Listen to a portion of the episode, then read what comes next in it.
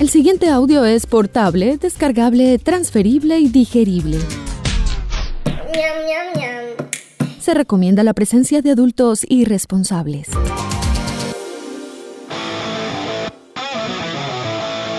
Este programa no contiene consejos para enriquecerse o hacerse famoso o fit sin hacer ningún esfuerzo. A nuestros invitados les toca trabajar, digamos que de forma orgánica. Si busca guías de autosuperación, cadenas de oración o esquemas para vender humo, continúa el scroll. Tal vez encuentre algo más abajo, o alguien, o alguno. ¿Qué tal un pastor? A partir de este momento usted se encuentra en la casa, otra forma de decir presente. Una producción de Gabriel Posada in the House para la humanidad agobiada y doliente de todo el continente. Dímelo, Gabo.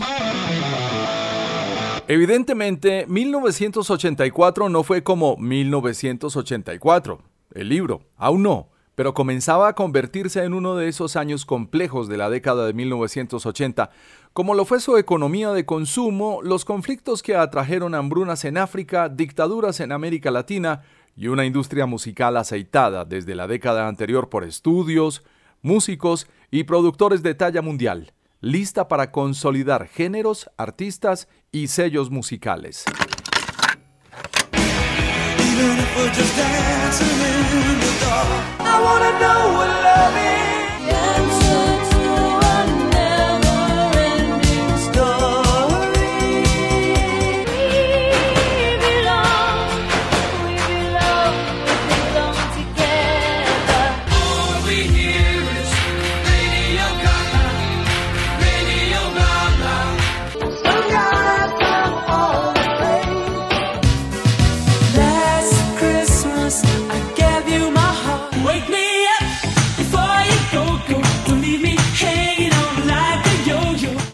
La música era un bien de consumo masivo y los formatos eran tangibles. Algunos instrumentos como los secuenciadores llegaron a la escena para cambiarla, como los samplers, de diferentes marcas y sonidos, e incluso la técnica orgánica de un fabuloso baterista como Phil Collins cambió el sonido para siempre por accidente en una grabación.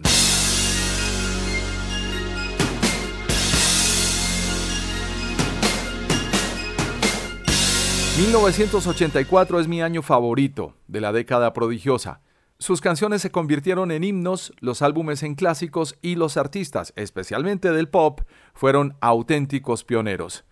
Bueno, ¿y qué esperabas? Tenía 13 años, pude haber sido uno de los niños de Stranger Things, me tumbaron un diente, no tenía bicicleta y apenas entraba al colegio. Este episodio va para mis amigos del colegio. Desde Prince hasta Madonna, pasando por Michael Jackson, Bruce Springsteen y Cindy Lauper, 1984 fue el año en que el pop en inglés se escuchó más alto, de acuerdo con la revista Rolling Stone. Pero en todo el continente hispano resonaron también fenómenos como Miguel Bosé, Juan Gabriel y hasta los Bookies. Porque ya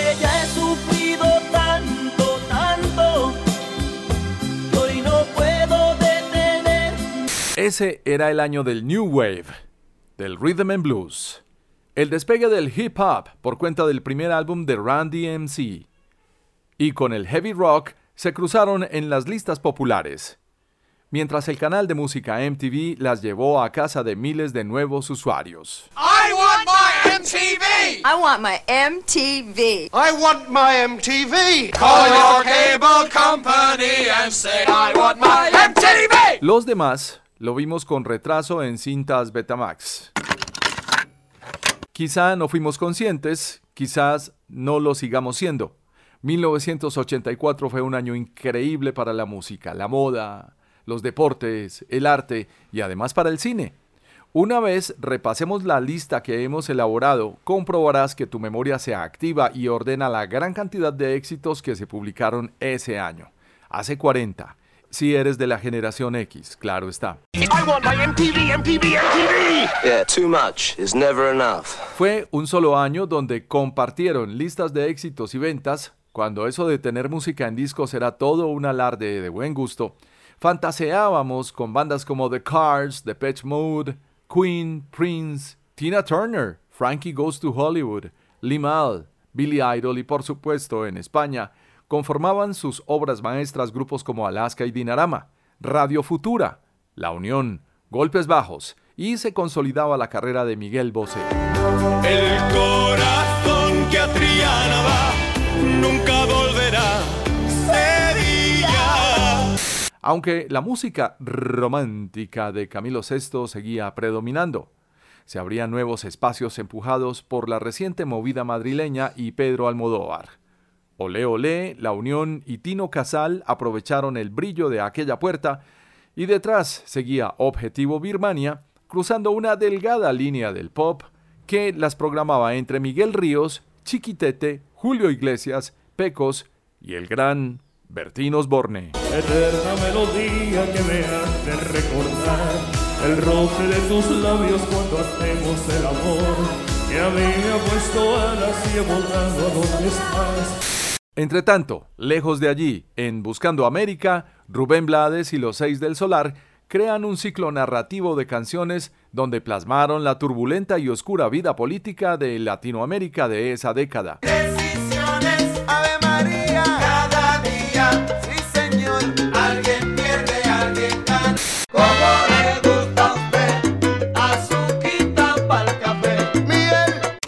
Y desde la isla del encanto, el Gran Combo de Puerto Rico endulzaba el principal producto de exportación legal colombiano con sabor a cátedra. ¡Azúcar! ¡Azúcar!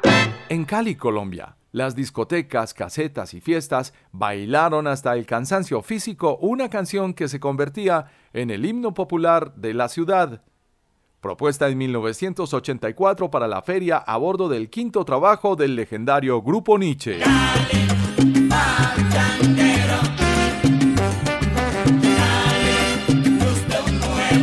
Mira, ve. En el cine no nos alcanzaba la imaginación para películas gigantescas como Dune, Amadeus, Pesadilla sin fin, Calles de Fuego, desde luego Los Cazafantasmas, Footloose, Gremlins, Indiana Jones y el Templo Maldito y por supuesto Purple Rain.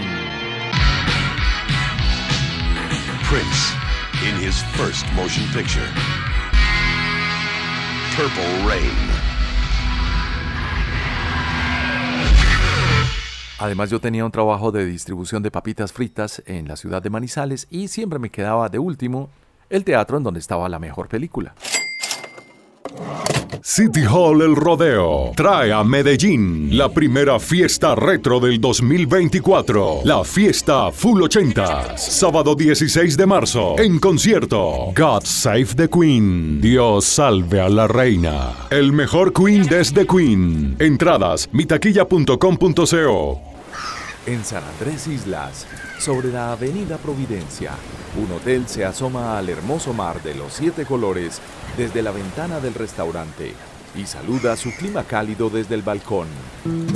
Se deleita con su exquisita gastronomía caribeña, más allá de la gran barrera coralina, donde miles de peces coloridos adornan el inmenso mar que define el paraíso que todos quieren visitar. Hotel Portofino Caribe, en el pasaje peatonal, entre las tiendas y los restaurantes del centro y a un minuto de la playa. Hotel Portofino en San Andrés. Toda la diversión de la isla en un solo lugar. Visita portofinocaribe.com o busca las promociones en tu aplicación de reservas favorita para tus viajes de descanso, negocios o vacaciones. Hoteles Portofino Caribe. Más Lector es tu nuevo mundo de conexión con los libros y su lectura, experiencias y hábitos. Leer, aprender y emprender. Una librería para todos los lectores y no lectores que quieran recrear y construir nuevas historias con criterio. Ven y encuentra el libro que puede cambiar y dar vida a tus sueños en Parque Comercial Florida. Y recuerda, lee un libro siempre. Usted se encuentra en la casa.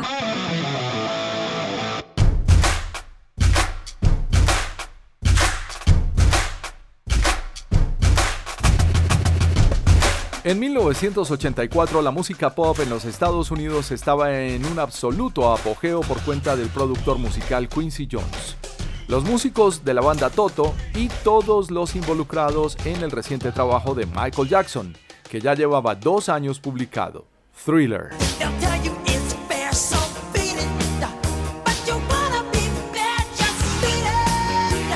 Madonna apenas debutaba recientemente y Bruce Springsteen estaba en la cima de su carrera.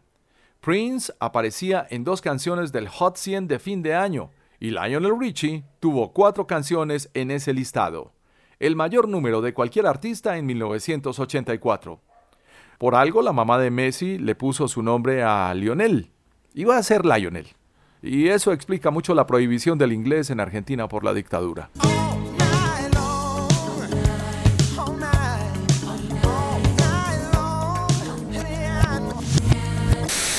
Fue el año de We Are the World, la canción de USA for Africa, que escribieron entre Michael Jackson y Lionel Richie, para la que Bob Geldof hizo el mayor esfuerzo activista, logrando un hito imposible de repetir en la historia, en una sola noche, en un estudio. Un caso documentado 40 años más tarde para Netflix. One, two. We are the world. We are the children. The greatest artists of a generation came together to save some lives. Must be in a dream, huh? Hello, hello. Además, 1984 fue el año en que MTV comenzó a afectar todo, desde la publicidad hasta el diseño de modas y el cine, todo por cuenta de la consolidación del formato audiovisual y como consecuencia del primer presupuesto de un millón de dólares para un video musical, invertido por el artista que era noticia constante, esta vez por un accidente en el que se le quemó el pelo grabando un comercial para Pepsi. Michael Jackson.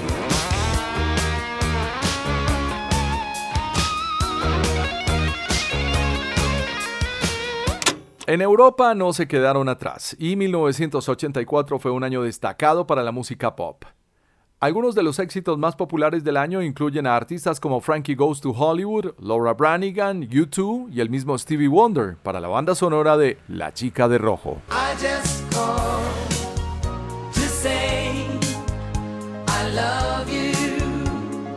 Estos éxitos musicales y muchos más ayudaron a definir la música de la década de 1980 y dejaron una huella duradera en la cultura pop.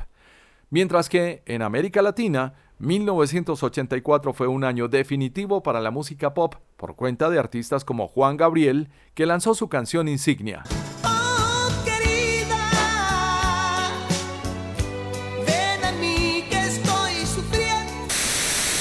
Wow, y la volvió a grabar Juanes. Además de las decenas que escribió por encargo para otros artistas de la balada y del pop en el continente y al otro lado, como Rocío Dúrcal, que inmortalizaba la letra del Divo de Juárez con una de las canciones más tristes escritas sobre la muerte. Oscura soledad estoy viviendo, la misma soledad de tu sepulcro. Amor eterno.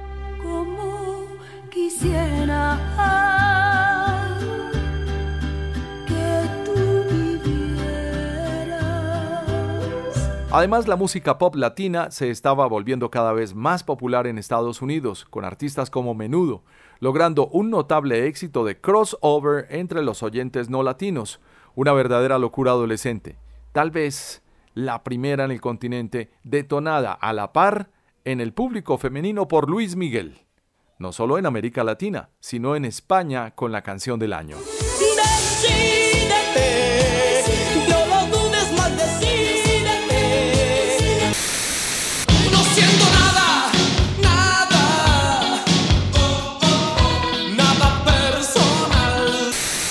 Mientras que Soda Stereo desde Argentina lanzaba su primer disco, Soda Stereo, surgía el primer momento en el que el sonido post-punk y new wave, que llegaba en barcos desde Inglaterra y Estados Unidos, se volvió familiar para el público latinoamericano.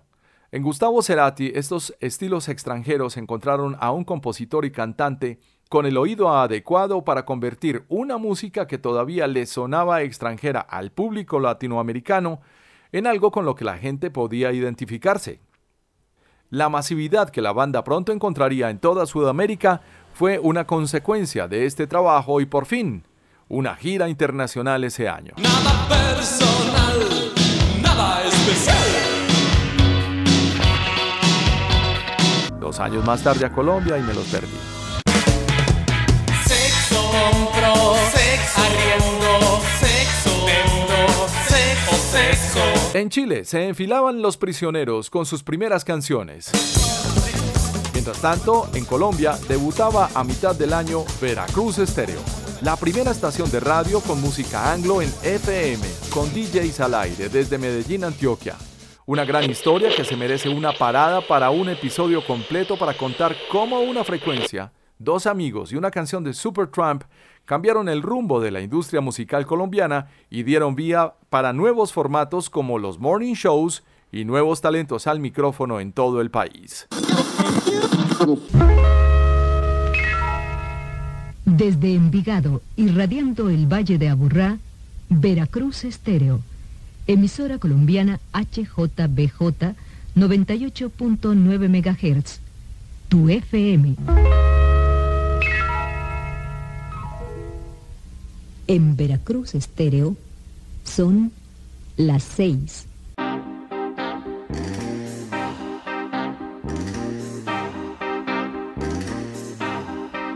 Como se habrán dado cuenta, durante el día de hoy, la programación de esta emisora ha cambiado. Ha cambiado por una programación más dinámica basada en la música popular en inglés.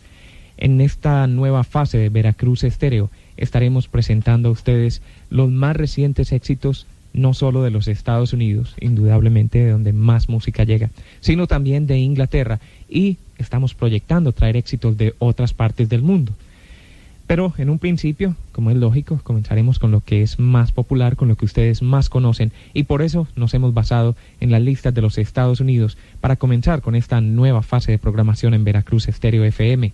Los saludamos en esta nueva frecuencia en estéreo Carlos Alberto Ríos, Donny Miranda, John Jairo Muñoz, Carlos Villada y quien les habla, Tito. Además, quiero comentarles que estaremos contando con la colaboración de un nuevo integrante de, este combo que hemos formado desde hace ya algo más de cinco años. Él es Ricky, posiblemente ustedes han visto sus caricaturas en el periódico El Colombiano. Lo que no sabían es que él es también un fanático de la música, de este tipo de música y aparte de estarnos ayudando en la programación aquí en días de semana, para los domingos tiene unos programas muy especiales. Hablando de la programación, pues a medida que vaya corriendo la tarde estaremos presentándoles a todos ustedes cuáles son las ideas que traemos. Ya llevamos una, mm, pienso yo, larga trayectoria en cuestión de radio que se acerca a los 10 años y cada vez que hacemos un cambio como el que tenemos en este momento, hemos querido crear cosas nuevas. Y de esas cosas nuevas estaremos hablando más tarde en la programación de hoy, porque por ahora se podría decir que apenas estamos despegando máquina. No obstante, en Tunja, Boyacá, desde El Camol, el edificio más alto de la ciudad, se emitía en la antena de su torre la emisora Radio Espectacular, que debate seriamente la historia de la primera estación de música anglo en Colombia. Pero ese es otro episodio que exploraremos en el futuro sobre el pasado que nos trajo con las olas hasta esta playa tropical. Pues en cuanto a las emisoras vanguardistas del tema, yo creo que Radio Espectacular fue la pionera. Si bien en Bogotá existía la emisora Radio Tequendama y alguna otra en AM que empezaron incluso en los años 60 con el tema del Club del Clan, pues mucho antes surge Radio Espectacular, después en Bogotá Estéreo 195 del Loco Monroy, en Bucaramanga Géminis Estéreo, en Medellín Veracruz Estéreo, en Barranquilla Victoria Internacional Estéreo.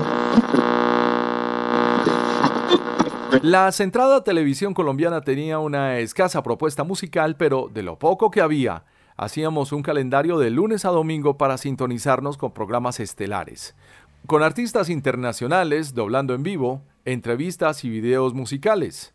Los 10 mejores de la música abrían la semana el lunes a las 6 y 30 de la tarde con la presentación de Lina Botero.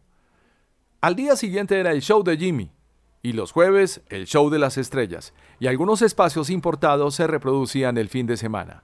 Y espectaculares GES uno de los programas musicales más importantes de la televisión colombiana, creado, dirigido y presentado por Julio Sánchez Vanegas, emitido desde 1967. el primer programa en viajar por todo el mundo conociendo a cantantes nacionales.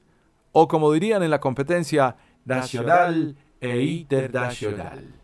Un abrazo para don Jorge Barón. Saludos amigos de Espectacular GES. Esta semana, más y nueva música, con la participación de artistas como Alfredo de la Fe y su grupo Papagayo, Johnny Alberto, el Ballet Jazz de Santander y el grupo Alfa 8. Bienvenidos. Los discos aún eran objetos de deseo que se exhibían en las vitrinas de los almacenes, que a veces los compraban simplemente por su carátula, como la previa recopilación de la exitosa colección Llena tu cabeza de rock, que estaba en todas las vitrinas.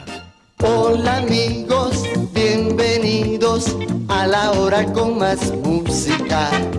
Somos felices porque sabemos que cada semana usted nos ve.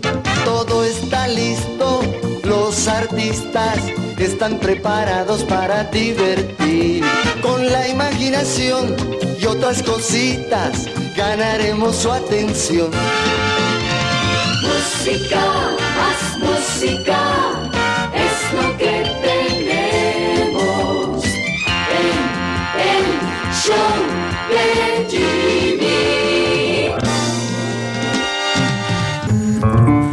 Pero para no ser monotemáticos, en 1984 también hubo varios avances tecnológicos significativos. En enero de ese año, Apple lanzó la computadora Macintosh original diseñada por Steve Jobs.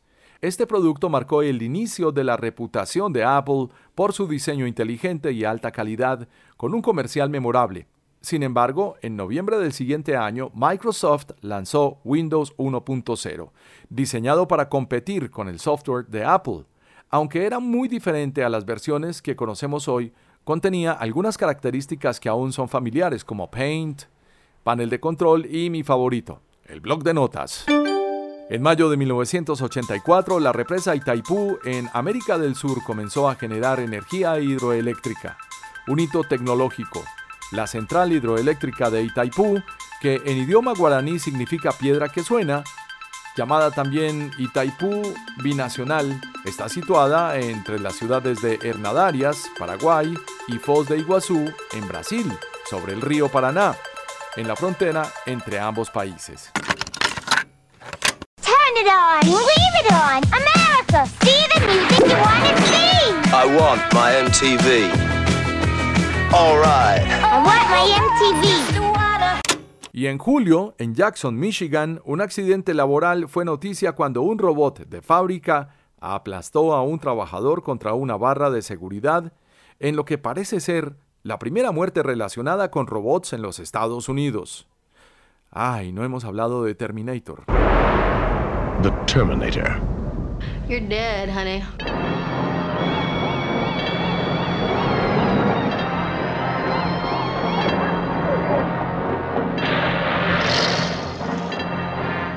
What day is it? The date! 12th May, Thursday. What year?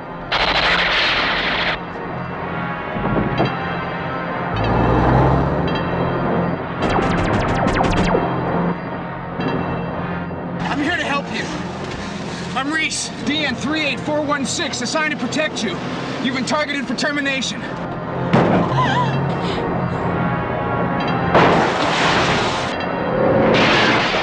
Why does it want me? Why me?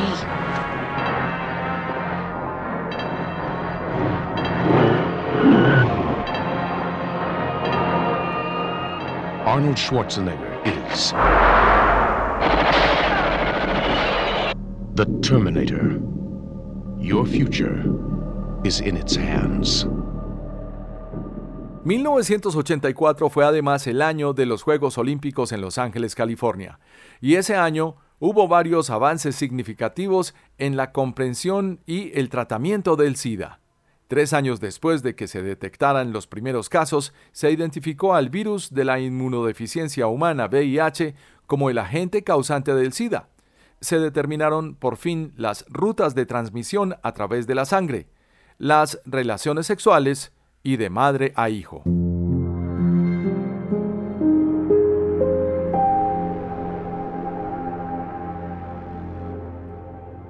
Los CDs, que fueron lanzados en 1982 tras un desarrollo conjunto de Sony y Philips, se popularizaron rápidamente. Para este año, los CDs se convirtieron en el formato preferido para la música.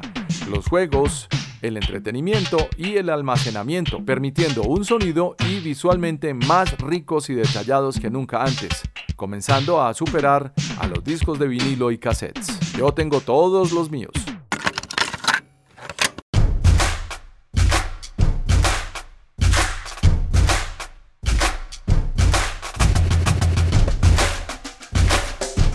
1984 es el año de mejor producción comercial en la industria de la música por varias opiniones como la revista Billboard.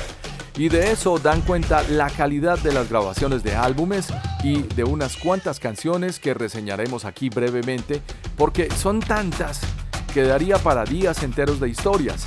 Pero es el año en que grabé mi primer cassette y cuando empecé a bailar breakdance con Abelino Anduquia también conocido como el breaking, una danza social que forma parte de la cultura del hip hop, junto con el graffiti, el rap y el DJ. Este elemento nace en las comunidades afroamericanas de los barrios neoyorquinos como el Bronx y Brooklyn, en los Estados Unidos en la década de 1970. Acaba de cumplir 50 años y hoy ha sido aprobado en los Juegos Olímpicos de París 2024 como disciplina deportiva.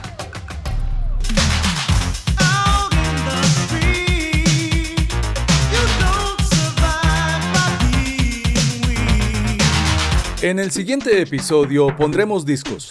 Revisaremos la playlist de 1984 y aunque no nos caben todas las canciones ni los géneros, comentaremos algunas de las canciones que conforman la banda sonora de una generación, con invitados medio especiales como Camila Abdulaziz en los comentarios. Yo le digo una, una, una cosa vivencial. La canción mm. es muy buena escucharla pero es mucho mejor verla en vivo. Joaquín Pérez. Recordemos el fenómeno de Frankie Goes to Hollywood, pensemos en George Michael, pensemos en Lionel Richie, Ray Parker Jr., Jorge Hernán Echeverry. La primera de todas es Indiana Jones y el Templo de la Perdición que fue la segunda película de la saga protagonizada por Harrison Ford. Y Charlie Palacio desde Nueva York. Yo creo que una de las eh, bandas sonoras en mi vida fue Michael Jackson con, toda su, con todos sus nuevos álbumes, con el álbum de Thriller y con todo lo que tenía, pero especialmente una canción que fue muy fuerte en 1984. Solo necesitas una cuenta premium en Spotify y una oreja. Ahí nos escuchamos.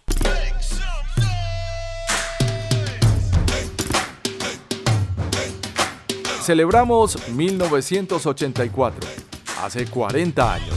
Invita a El Solar del Águila, que presenta Contando las rayas del pupitre, un espectáculo de cuentería y humor de Alexis Saldarriaga, el flaco cuentacuentos.